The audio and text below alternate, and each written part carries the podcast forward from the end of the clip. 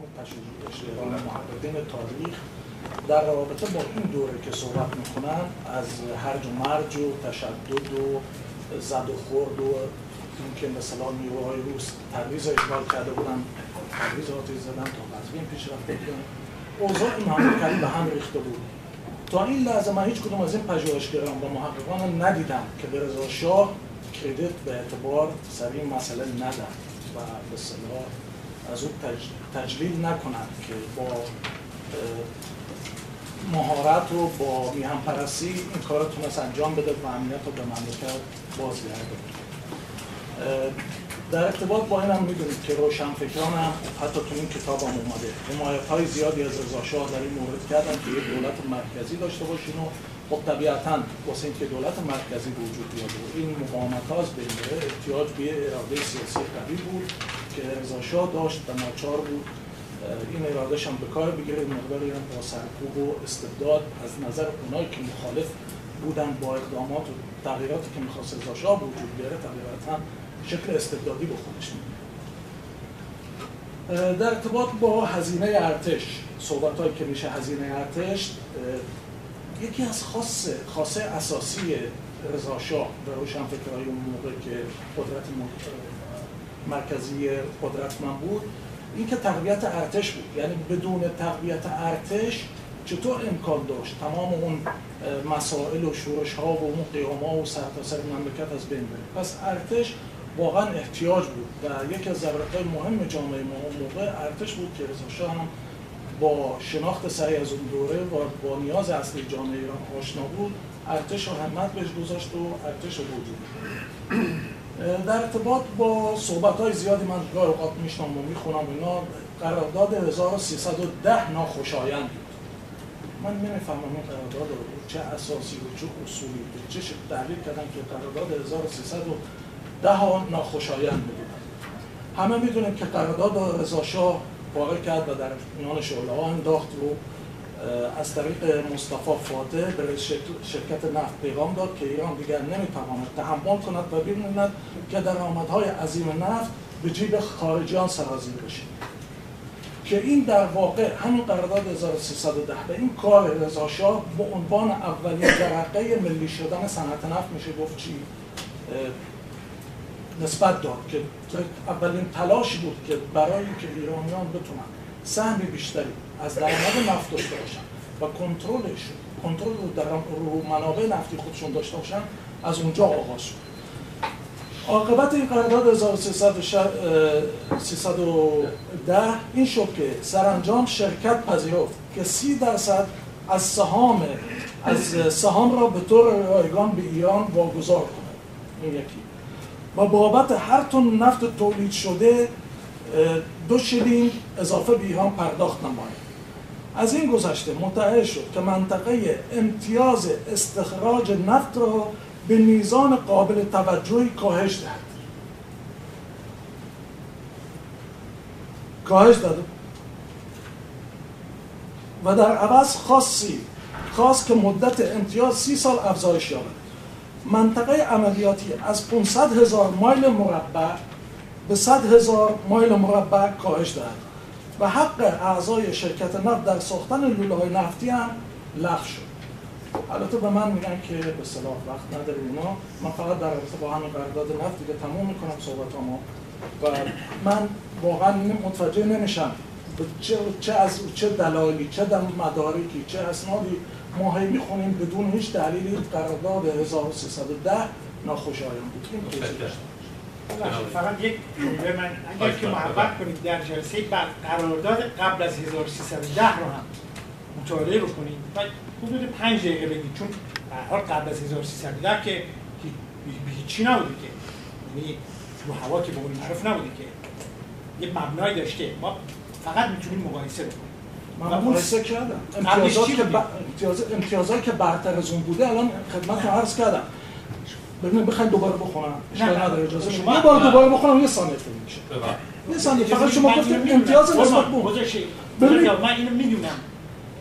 متعهد شد. متحد شد که منطقه امتیاز استخراج نفت را به میزان قابل توجهی کاهش داد این کجاست؟ مثلا یه ناخوشایند بود این تغییر یک. و در عوض خواست که منطقه عملیاتیش از از 500 هزار مایل مربع به 100 هزار مایل مربع کاهش داد و دو شیلینگ بابت هر تن نفت بیشتر به ایران داده مدت قرارداد رو کی تعیین کرد؟ چه کسی درخواست کرد که مدت قرارداد افزایش پیدا کنه؟ انگلیس یا رضا شاه؟ اینو جلسه دیگه خواهش می‌کنم. با قرارداد مرسی شما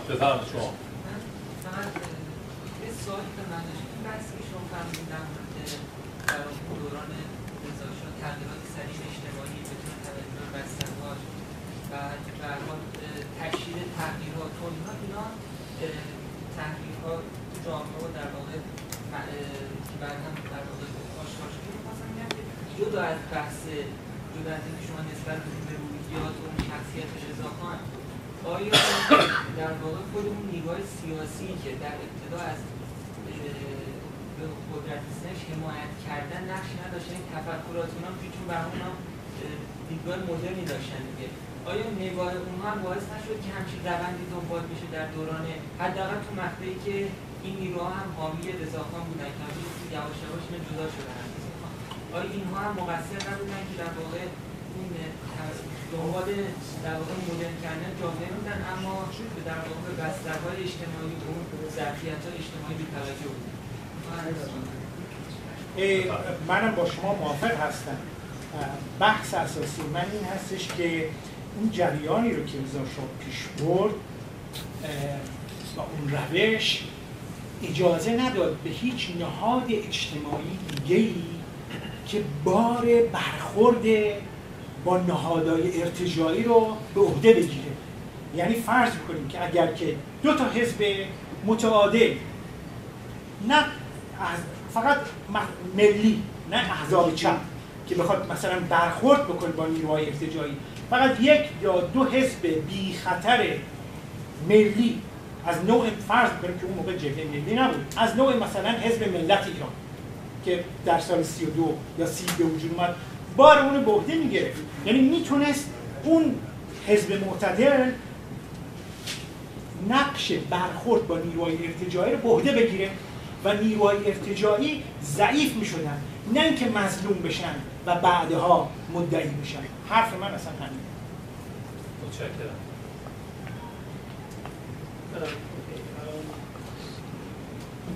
من یه مقدار از صحبت هم دست بعد براتون گفتم ولی خب با اون روشن فکر می‌کنم بعد از فکر و اندیشه‌مون استفاده بکنم هر کدوم از ما. تا یه سری مسائل تاریخی که در دسترس ما نیست اینو دو روشنایی ببخشیم. قضیه مورد 100 سال قبل هیچ از ما اونجا نبودیم. حتی خود تاریخ نویسه ایرانی که هیچ ولی خارجی هم در مورد رضا شاه توافق نظر ندارن. یه اون رو مثلا سرباز مثلا سردار سرباز وطن پرستی می‌دونن. برخی اون رو پادشاهی می‌دونن که کشور خودش رو دوشیده و چپ و یه چند تا نکته تلگرافی من براتون میگم. اول اینکه رضا رضا خان با در واقع کودتای نظامی به قدرت رسید این ساین خیلی بدی کسی بوده که وقتی که از قدرت کنار میره در واقع ثروتمندترین مرد تمام ایران بود سه میلیون لیر فقط تو حساب شخص خودش داشته. سه میلیون acre که هر acre برابر چهار کیلومتر مربع است. فقط توی این سه میلیون acre فقط زمین به اسم خودش بوده. حالا دیگه بچه هاش رو دیگه نمی‌دونم کاخا و فرشا و اینا دیگه بمونه. اینا sign های جالبی نیست. این نشانه های مشخصی. بعضی گفتن در مورد مجلس و قانونگذاری اینا مجلسش خیلی فرمایشی بوده. کاملا فرمایشی بوده به طوری که اگه دایگی رو حمایت می‌کرده یا اگه نمایندگی رو علاقه بوده منصوب می‌کرده اگه دایگی رو نمی‌خواسته به تصویب نمی‌رسید. چند تا کار دیگه که ضد در واقع رشد اجتماعی بودن انجام این جمله روزنامه‌های مستقل رو ترتیب کرده اتحادیه کارگری رو ممنوع کرده. 150 تا از آزادیخواهای در واقع رؤسای این اتحادیه رو هم به زندان و این هم شیوه رضاخان بوده. اغلب مخالفاشو مینداخت توی زندان و بعد توی زندان سرشون می‌کرد زیرا چند نمونه رو دوستان اشاره کردم ولی یک نمونه از مخالفان میخوشون که توی زندان انداخت مصدق. و این هم خوبه که ما یادآوری داشته همچنین تظاهرات عمومی رو قدغن می‌کنه. من جمله مراسم حتی آشو تاسوها رو برگزاریش رو قدغن می‌کنه که در واقع باعث چکینگ شدن قشر مذهبی و سنتی در ایران میشه.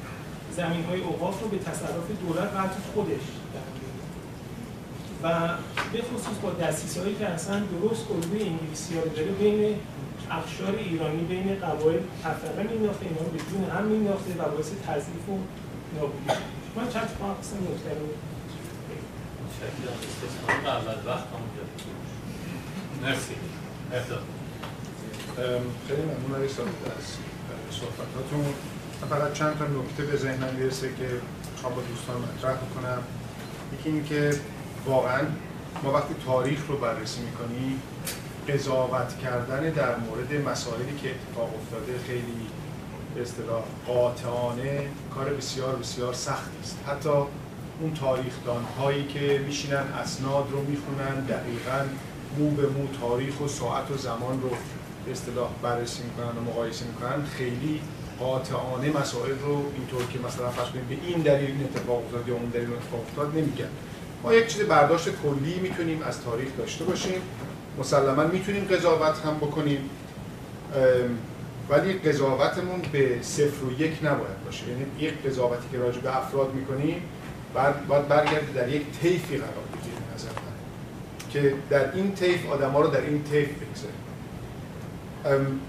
زمانی که اگر ما خودمون برگردیم و در زمان به اصطلاح اون 1300 بگذاریم می‌بینیم که از تئوری تا واقعیت از خیلی فاصله هست مثلا در مورد تجزیه ایران آقای ثابت فرمودن که ایران تجزیه نمی‌شد.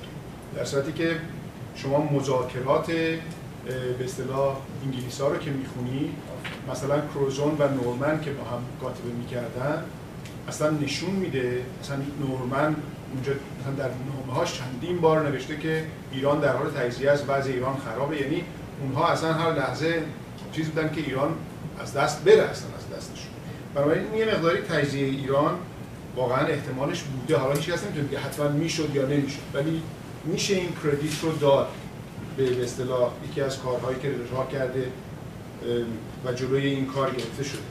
در حقیقت دکتر آجودانی صحبتی دارن در این مورد که میگن که دموکراسی در مشروطه فدای استقلال شد. در صورتی دکتر میرفوتروس معتقدن که آقا اصلا دموکراسی در اون اصلا مفهومی نداشت که بخواد فدای استقلال بشه. چون مردم نمی‌تونستن که دموکراسی رو به اصطلاح هضم بکنن و درک بکنن.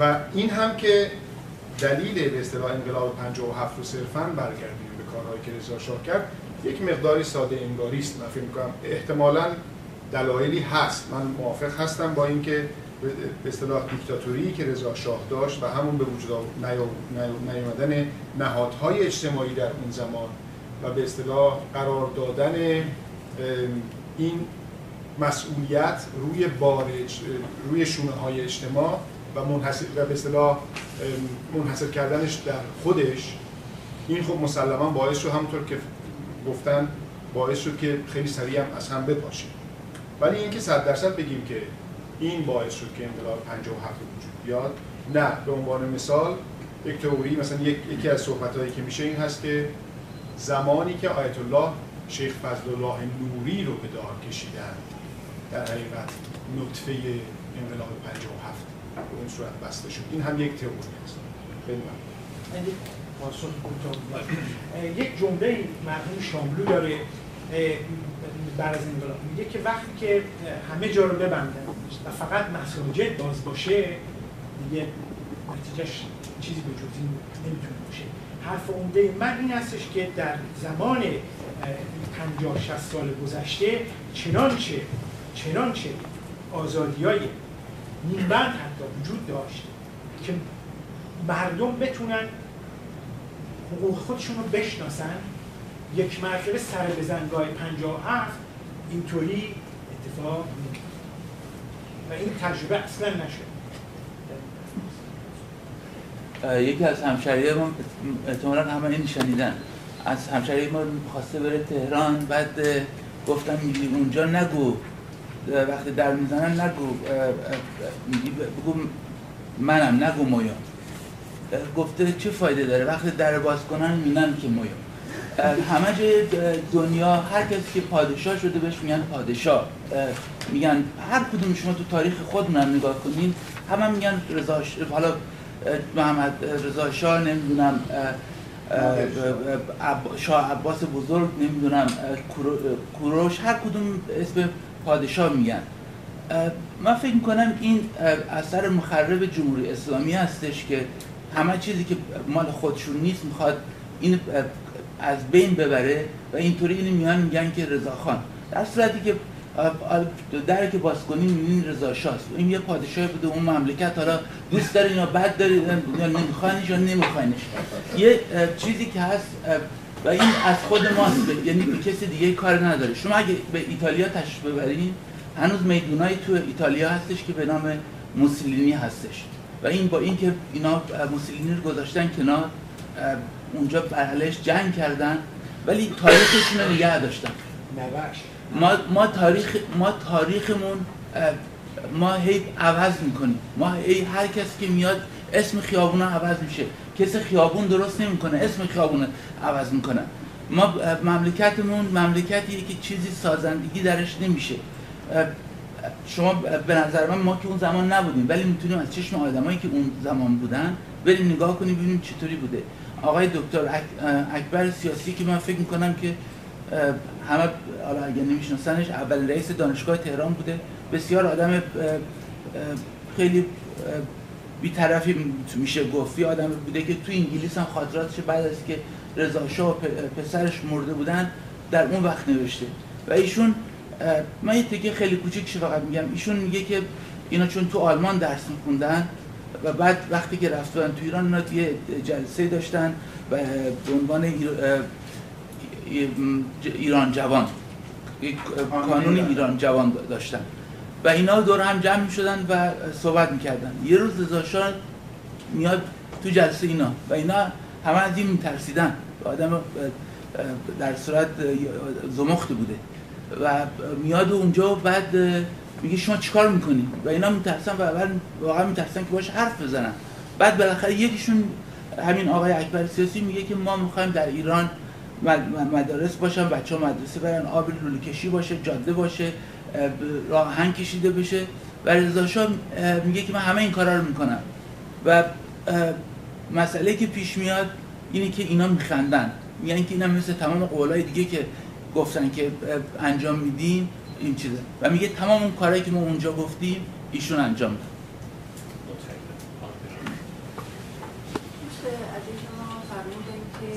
بخاری انداخت جلسه گذاشته منم خدمتتون عرض کردم.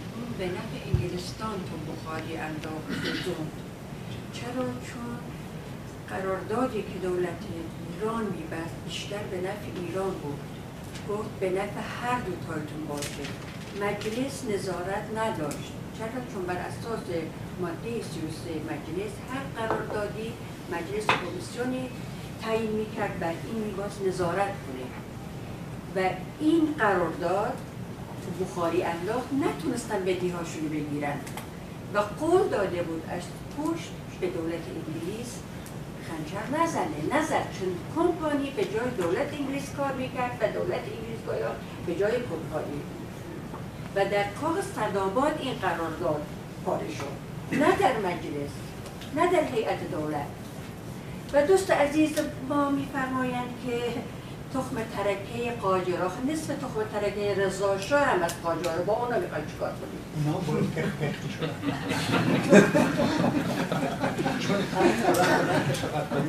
و دوست عزیز ما رضا شاه زمانی که خلق شد یک پادشاه یا ملت صندلی را از او گرفت از این آقا گرفت دیگه رضا شاه نیست. زمانی که رومانو جلوی قطار رو گرفتن امضا کرد اومد توی مسکو گفتن همشهری رومانوف. یک همشهری هستی و سیتزن روسی هم هستی. رضا دیگه نیست. صندلی را گرفتن از این آقا صندلی بگیرن دیگه نمی‌تونه سخنگو باشه. حالا رفیق و رضا حالا رفیق باشه و رضا خانه. و پهلوان بهش اطلاق نمیشه چون در روز روشن فامیل مردم رو چاپید متشکرم. خانم شما. ببخشید، من فکر می‌کنم، اه، بر شما این صحبت میشه بلندتر لطفا. ببخشید رابطه با اینکه انقلاب 57 برمیگرده به کاری که رضا شاه کرده من فکر کنم باز بیشتر انقلاب 57 شاید دست پرورده کارهای محمد رضا شاه باشه نه رضا شاه. اه، در واقع اون چیزی که من تاریخ خوندم فکر در موقعی که 90 درصد مردم ایران سواد بودن به غیر از حکومت دیکتاتوری هیچ حکومت دیگه نمی‌تونسته در واقع کشور رو کنترل کنه. ولی در زمان محمد رضا شاه که 37 سال در واقع فرصت داشت که خیلی کار برای ایران بکنه من فکر کنم چشمش رو خیلی چیزا بست و اصلا مسائل داخلی خیلی نادیده گرفت. فقط به مسائل بین‌المللی برسید. با اینا که خودم شخصا چیزایی که در مورد محمد رضا شاه آدم بدی نبود ولی مدیر بسیار ضعیفی بود. فکر می‌کنم انقلاب سال 57 دست پرورده کارای محمد رضا شاه بود رضا کنم. ما هم یک مسئله رو همواره فراموش می‌کنیم. اصلا رضا شاه و محمد رضا شاه قرار نبوده که کاری بکنه که ما حالا در مورد کاراش بشینیم قضاوت کنیم. چون یک عهدنامه ای ایجاد شد بین مردم و ملت و مجلس به نام قانون مشروطه. اصل اول قانون مشروطه میگه پادشاه از مسئولیت مبراست و بنابراین حق هیچ گونه عملی و اقدامی نداره و وزرا حتی دستخط شاه رو هم نمی‌تونن مستمسک قرار بدن. این تنز تاریخ است که من و شما میشینیم درباره کارای محمد رضا شاه یا رضا شاه میشینیم قضاوت می‌کنیم. اصلا نفس کشیدن اینها غیر قانونی بوده. یعنی بر اساس قانون اساسی که در اون زمان در سال 1300 و 1285 اگه اشتباه نکنم مردم اون قرارداد قانون اساسی ایران نوشته شد اصلا اونا قرار نبوده کاری بکنن که حالا من و شما بخوایم در مورد کاراشون قضاوت کنیم. بفرمایید. شما این صحبت که کردین درسته حتما خب مطالعه کرد تحقیق کردیم می‌دونیم موردش. ولی من فکر می‌کنم اگر همه ما یه مقدار فکر کنیم و دوران پهلوی رو اصلا برداریم از شروع زمان رضا تا سال 57 برداریم و فکر کنیم که از زمان قاجار بلافاصله جمهوری اسلامی میشه. شما می‌تونید تصور کنید ببینید الان ما چه وضعیتی رو داشتیم. من فکر می‌کنم اگر الان این هستیم همین یه مقداری هم که هستیم از حکومت پهلوی داریم. و بازم میگم من فکر می‌کنم که انقلاب 57 دست پرورده ضعف‌های محمد رضا شاه بوده. چون رضا شاه اصلا آدمی بود که دل همین مردم بلند شده بود. ولی محمد رضا شاه حالت یه شاهزاده بوده که از یک کشور خیلی قانونمند بلند شده اومده توی ایران و اصلا هیچ زحمتی به خودش نداده که ببینه مردمش اصلا کی هستن. مطالعه کنه مردمش و رویاهای خودش می‌خواسته ایران کشور اولی دنیا کنه. حالا و بعدم یه آدم خرافاتی بوده که خب سیدا رو اصلا نباید کاری باش داشته باشیم.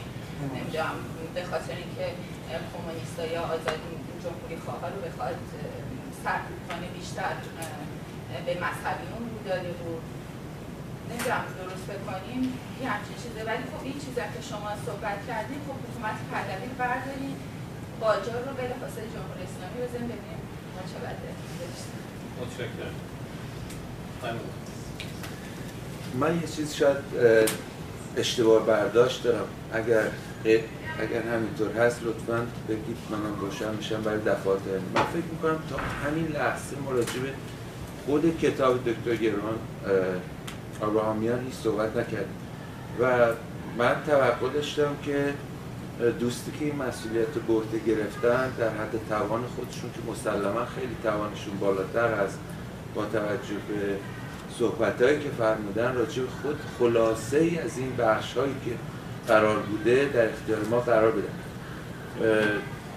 مطلب دیگه ما تا همین جا علارمی که آقای حریری هر جلسه ما رو در واقع راهنمایی می‌کنن که ما سیاه و سفید نبینیم مسائل رو اینا.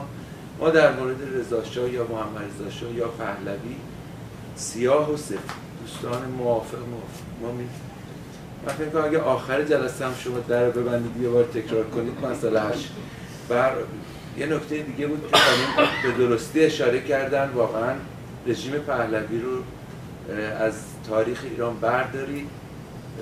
رژیم خمینی خامنه‌ای با قاجار خیلی با هم مچه و وضعیتمون رو می‌تونیم تصویر کنیم. اما آقای ثابت راجب قانون مشروطه و ما بعد از این کتابایی که پیش اومد همش راجب بیقانونی پادشاهان پهلوی و زیر پا گذاشتن مشروطه صحبت می‌کنیم. آیا اطلاع دارن حتما که متمم قانون اساسی تمام قوانینی که در قانون مشروطه قانون اساسی باید تصویب بشه قوانین مجلس باید حکم و رضایت آخوندهای والا مقام مثل شورای نگهبان باشه. آیا پادشاهان پهلوی این هم زیر, رو زیر پا گذاشتن یا نه؟ و آیا شما از این دلگیرید و یا آیا شما دلگیرید و یا اوکی می‌دید؟ یعنی ما سنگ ترازوهامون در مسائل مختلف فرق می‌کنه. یعنی یک کیلومون یه جا نیم کیلو یک ده گرم یکی سه کیلو یا نه. اما انقلاب اسلامی دست پرورده محمد شد. نه انقلاب اسلامی مثل هر انقلاب دیگه انقلاب بر اثر یه موقعیت انقلابی پیش میاد.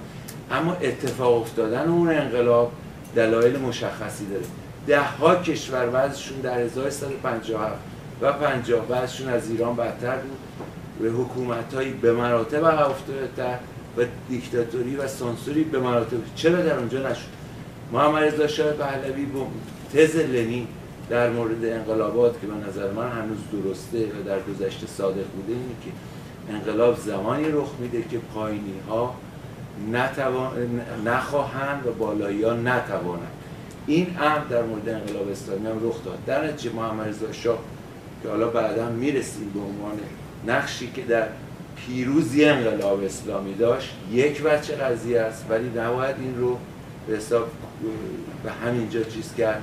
نیروهای مخالف اپوزیسیون بچه دیگه این قضیه بودن. به این معنا به نظر من انقلاب اسلامی رو به جرأت ما می‌تونیم انقلاب شاه و مردم هم بگیم.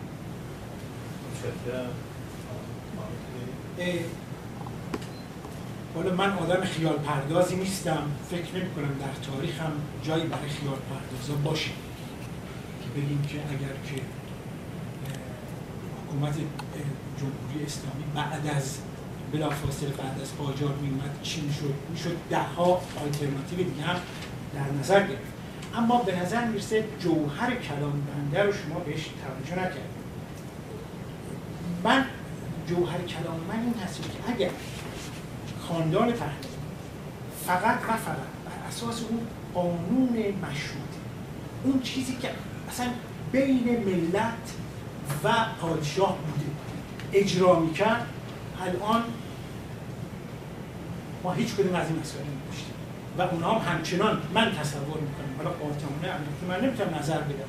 اما به نظر من گرفتاری ما زمانی شروع شد که ما آزادی های سیاسی نداشتیم.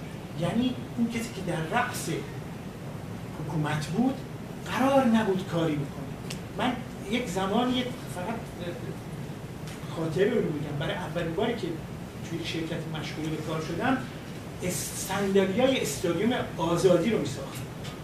من دیدم این عکس از شاه در حالی که این صندلی رو داره نگاه می‌کنه و اینها گرفته شده بالا سر مدیر حامله گفتم این داستانش چیه؟ گفت بله اعلی حضرت درباره رنگ صندلی های استادیوم آزادی نظرشون این بود که اینجوری باشه. ما در این زمان ازشون عکس گرفتیم. حالا ببینید کار ما به کجا کشیده بوده.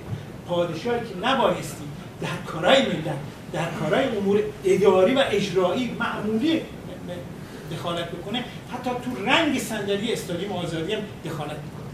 من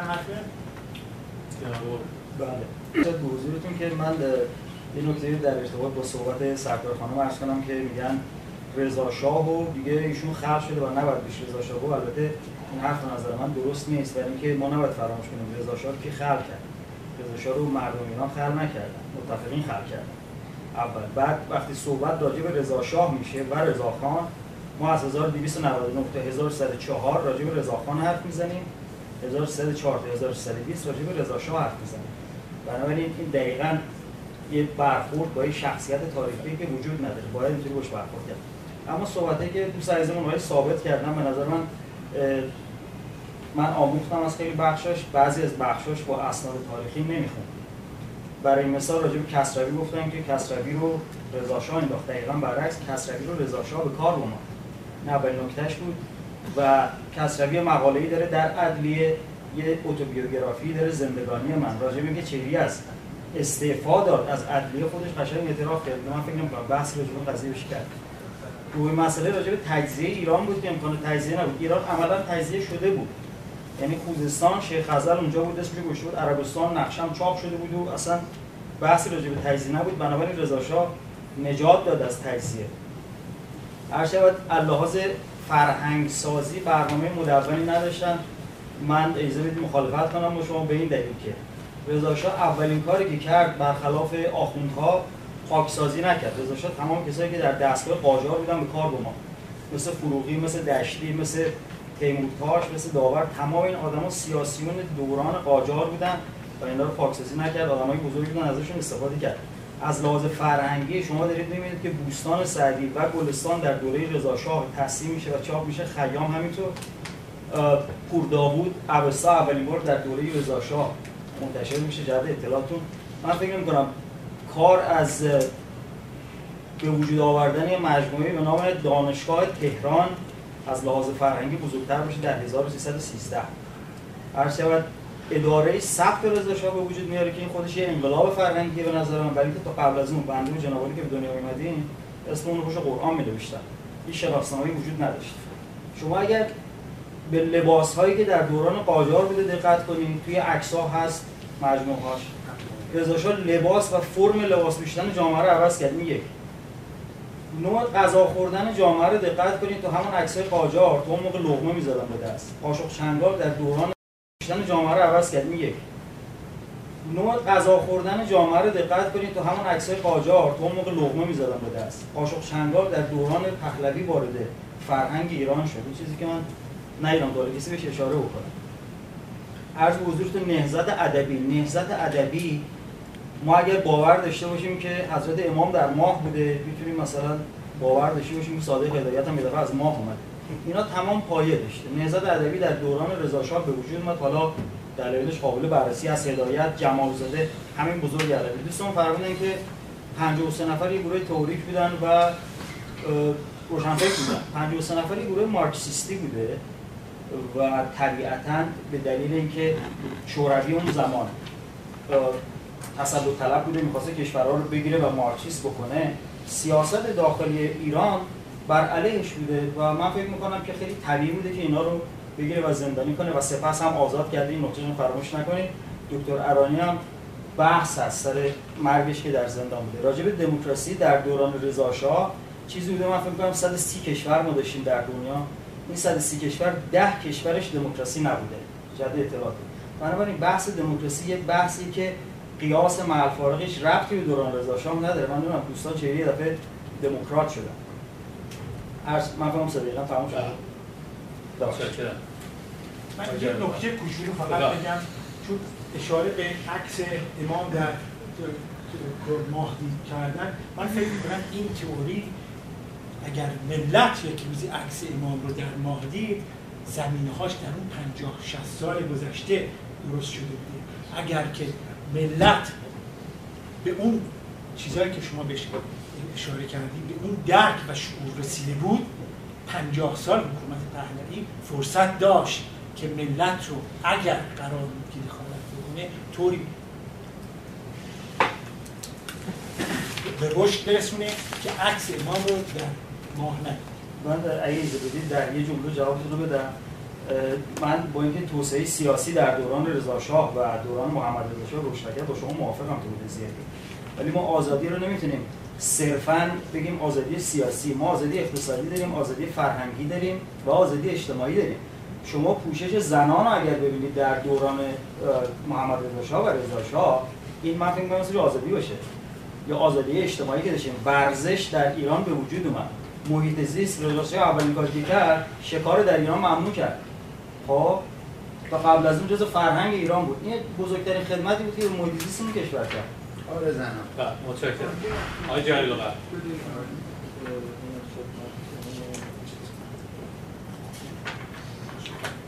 عرض کنم به حضورتون در رابطه با گروه 53 نفر در تایید صحبت های دوستمون تغییر ارانی و سند کام بخش سند کام بخش مخصوصا یک بار حتی فرستاده بودن اتحاد جماهیر شوروی واسه تعلیم خلبانی گویا هستش. برمیگرده به جرم جاسوسی اون می‌گیرن در ارتباط با کگبی و محاکمش می‌کنن خودش به جرمش اعتراف می‌کنه میبخشنش دوباره جاسوسیش ادامه میده دوباره میگیرنش. حتی در بار دوم دیگه خودش هم از خودش دفاع نمی‌کنه و چیکار می‌کنه؟ محاکمه می‌کنه. برقل میندازنش تو زندان این در ارتباط با گروه 53 نفر که مسافرت های تو اون دوره به اتحاد جماهیر شوروی داشتن مسافرت های مخفیانه.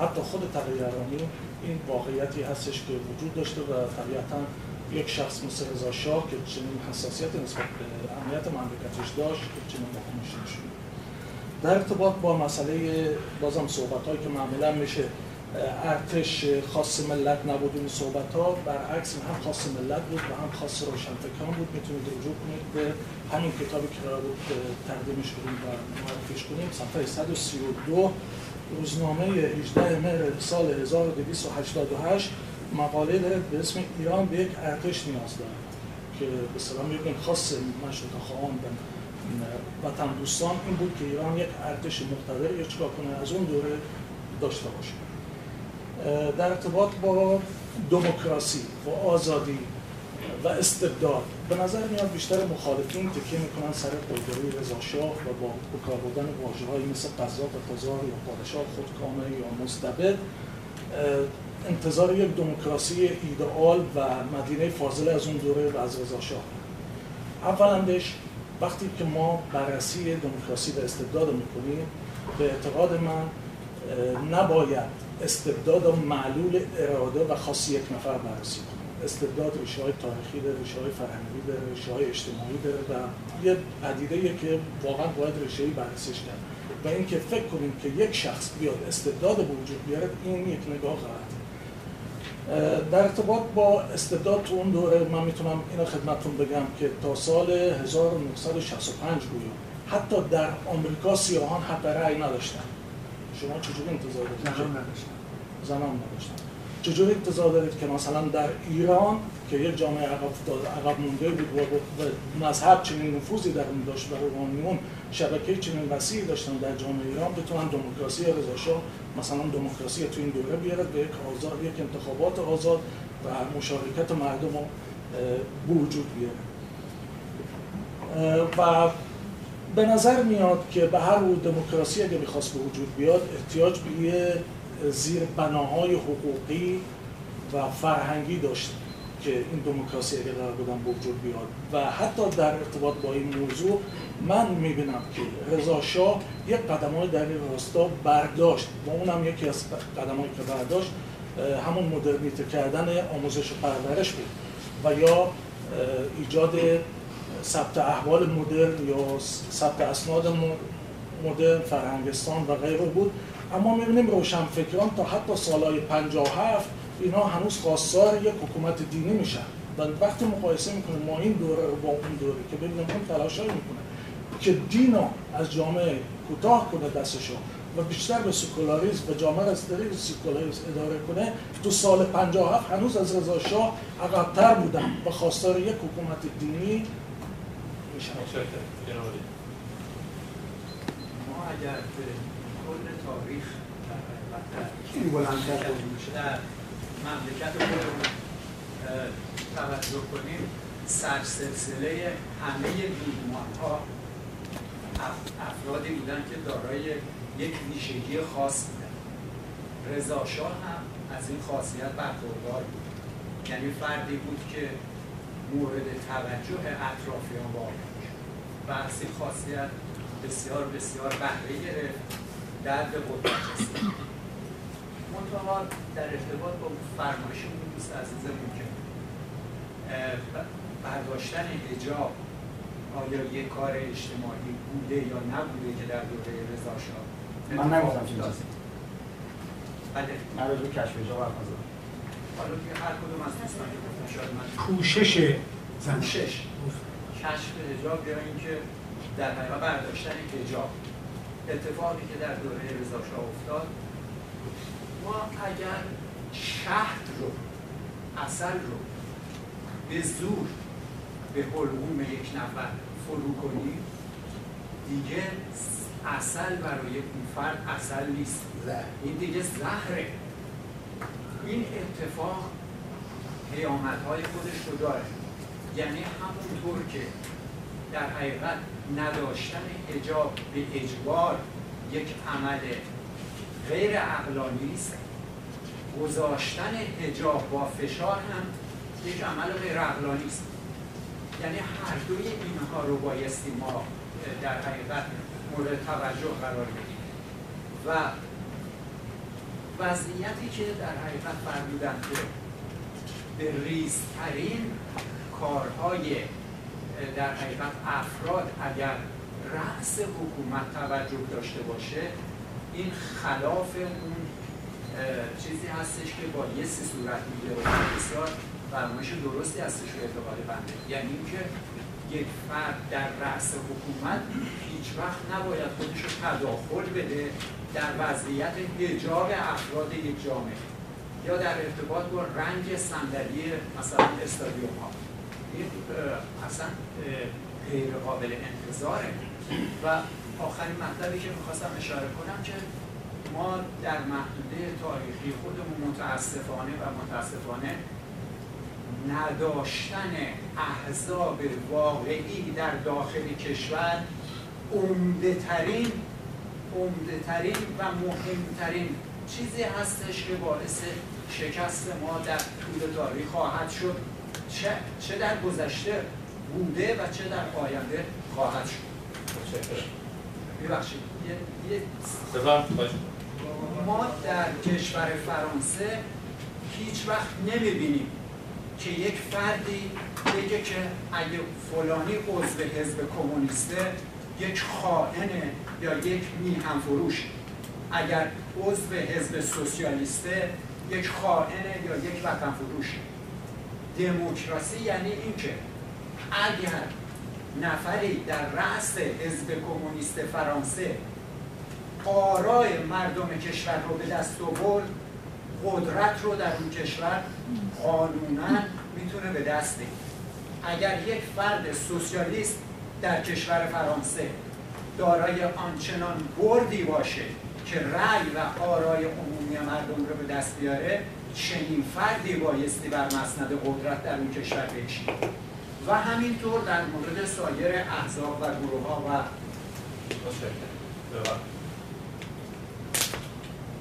فقط از یه زاویه دیگه می‌خوام باز یه دقتی بکنیم سر این موضوع مسئله دوره رضا شاه شما اگر این مسئله ای که رضا شاه یک توماری اون دوست بزرگوار موشه گفتن که حتی سال هدایت هم رضا شاه مثلا وجود وقتی یه نفر بتونه این همه کار تو یه جامعه بکنه و اون جامعه دنبال کار خودش باشه اون از اساس کار غلطه وقتی که شما نگاه بکنید تو همین مقطع تاریخی که رژیم جمهوری اسلامی در مقابل ابرقدرتی مثل آمریکا کردش نمی‌کنه میگی که من مثلا سلاح اتمی می‌خوام این ورش رو در نظر بگیرید که عراق که داغون شده اون ورش در نظر بگیرید که افغانستان. حالا ما میریم یه ده سال اونورتر نگاه می‌کنیم و داریم این تاریخ رو قضاوت می‌کنیم. باید بگیم که جمهوری اسلامی هم از داخل مثلا شاراها درست کرد و مترو درست کرد و اون درست کرد و تعداد دانشجوها این همه بالاتر است و دانشگاه ها این همه اینطور بوده و در این مقطع تونست در مقابل یک ابرقدرت این وایس جامعه تجزیه نشد فلان نشد. حالا خب نگاه بکنیم در سنوات اول قضیه بسیار کار مفیدی کرده و بسیار عالیه. نمره بهتر از این چی می‌خواید بفیدید بله در سخت شرایط این کار کرده. یا یه قدم اونورتر بریم حالا یه تاریخ گذشته نگاه بکنیم.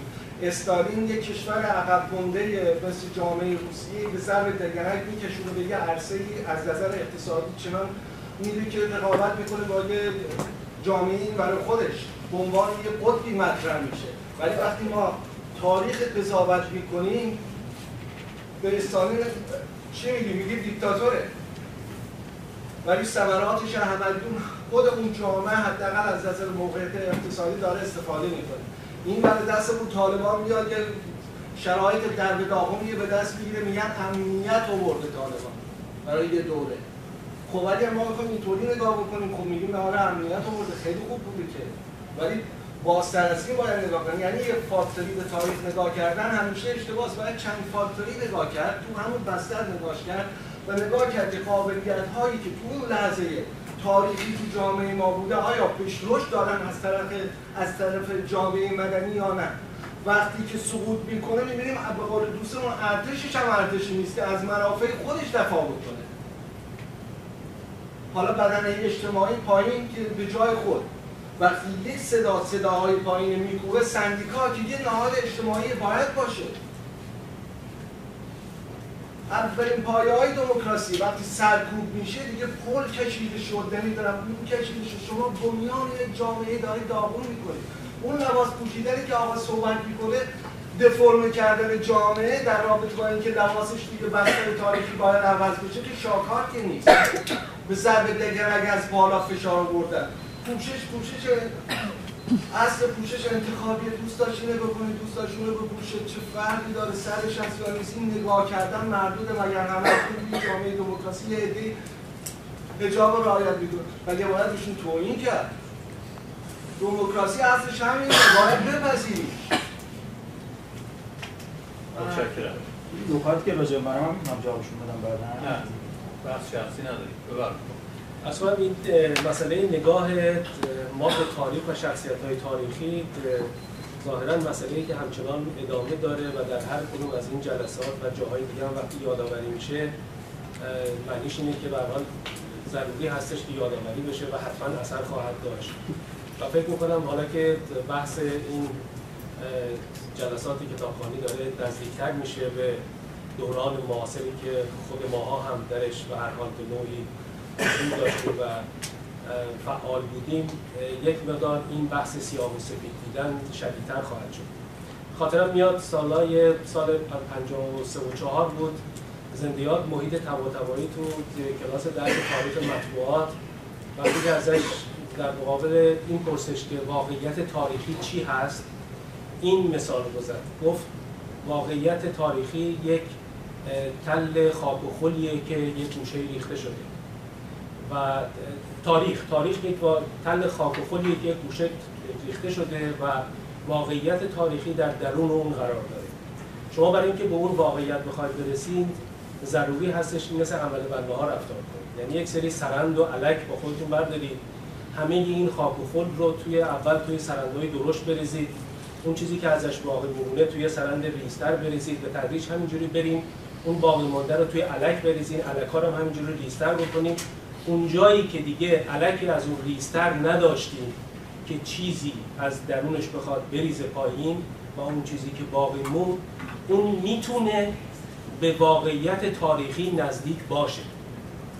یعنی به این ترتیب این رو این مثال بزن بگم نگاه ما به مسائل گذشته تاریخ اون چیزی که من می‌بینم در اغلب این جلسات و جاهای دیگه صرفا از دید سیاسی نگاه بکنیم به قضیه در صورتی که همه اتفاقات و حتی ظهور و رفتن شخصیت های تاریخی بخش عظیم و مهم دیگریش بستگی به تغییر و تحولات اجتماعی داره که لزوما از دیدگاه سیاسی صرف نمیشه با اون نگاه کرد و نگاهش کرد. یعنی ما مثلا وقتی که داریم راجع به رضا شاه داریم صحبت می‌کنیم رضا شاه در دورانی به قدرت رسید که هم دوره بود با آتاتورک. با آتاتورک به نوعی مدل رضاشاه بود برای اینکه بخواد چطور میشه که رضاشاه وقتی که از قدرت برکنار میشه توسط هر نیروی خارجی یا داخلی هر چی که هست اون محبوبیت و در واقع حمایتی از سوی ملت حتی قشرهایی از ملت رو نداره. چرا اینجوری هست؟ در حالی که دیکتاتوری آتاتورک بعد از این همه سال که هست هنوز سمبل قدرت و سمبل به هر حال پیشرفت و ترقی ملت ترکیه هستش. این دلایل رو ما صرفا از زاویه دیدگاه صرف سیاسی نگاه کردن و قاطع و سریع قضاوت کردن نمی‌تونیم بهش بررسی کنیم و نمی‌تونیم بهش برسیم. یه خود نگاه رو برگردونیم به طرف تغییر و تحولات اجتماعی. از زاویه دید جامعه شناسی هم به این مسائل نگاه بکنیم. اون وقت یک مقدار قضاوتامون تعدیل می‌کنه و یک مقدار شاید از این هنر که فقط ظاهرا در نزد ما ایرانیان است و بس مثل بقیه هنرها که در یک لحظه این قضاوت رو می‌کنیم چه در مورد اشخاصی که در حضور در جلومون حضور دارن. قضاوتامون اونقدر قاطعه چه برسه به کسایی که دیگه حتی حضور فیزیکی هم نداره خیلی متشکرم. من خانم خواستم بگم که بیشتر خانم ها آقایون گفتن مطلب من به شکل دیگری شاید می‌خوام بگم. با اون اینه که شرایط به وجود آمدن رضاشاه رو فراموش نکنیم یک 17 سالی هست بین بستن مجلس در 1287 و 1304 یا 1301 هر کدوم می‌خواید اگر 1301 باشه سه سال ازش کم میشه. ولی یک 17 سالی هست در این دوره که اختشاش عجیبی در سرتاسر ایران هستش. هر گوشش دست یک کسی. میرزا کوچیک خان در چیز جمهوری درست کرد. اینا تاریخ های مختلفی البته. هر کدومش یه خارجی سنیت بود در کردستان خزعل در جنوب. ارز کنم بختیار یا قشقای یا ارز کنم که منافع مختلف متضاد ارز کنم که همه در, در کار بوده. و فقط چون وقت کمه یه دونش رو ما فقط در نظر بگیریم.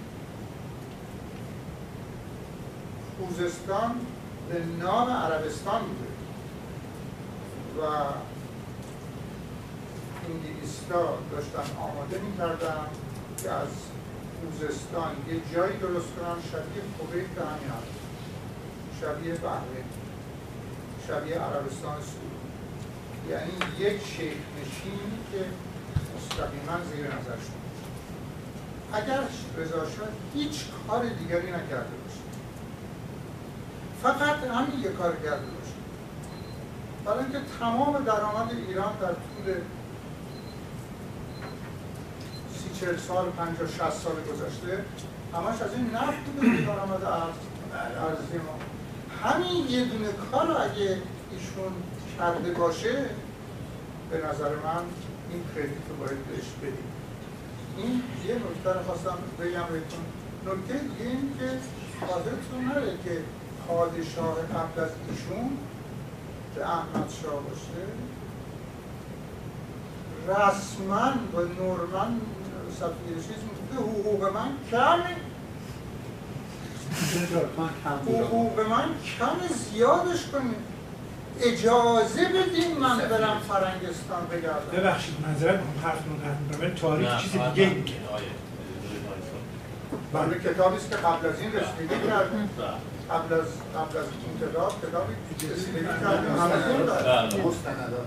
مستندات حقوق گرفته ایشون من مستندات شما ایشون رو مقایسه بکنید با چیز این منظور من این نیست. حرف دوستمون آقای تاج دولتی کاملا صحیحه.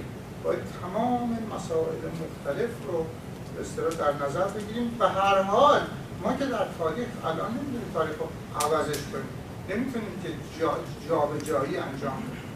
این اتفاقی که افتاده ما بایستی که در قضاوتمون به نظر من برای این دوره تاریخی خیلی متعادل باشیم و همه نکات مختلف رو حتی نکات بین المللی رو در نظر بگیریم برای اینکه اشاره فرمودن جناب ثابت راجع به مسئله عدم امکان تجزیه ایران. تجزیه ایران کاملا امکان داشت. یعنی اصلا قراردادش نوشته شده بود. 1907 قرارداد تجزیه بین انگلستان و فقط فقط انقلاب روسیه و جنگ جهانی دوم موجب شد این اتفاق نیفته وگرنه ایران تبدیل می‌شد به تهران و همش خیلی مرسی.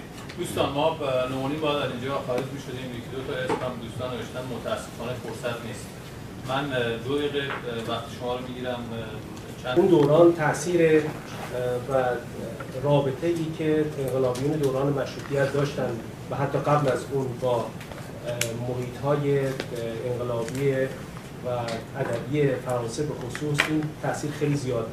در بسیاری از این نقل قول هایی که شما کردید اصطلاحات خیلی خیلی زیادی از زبان فرانسه هست.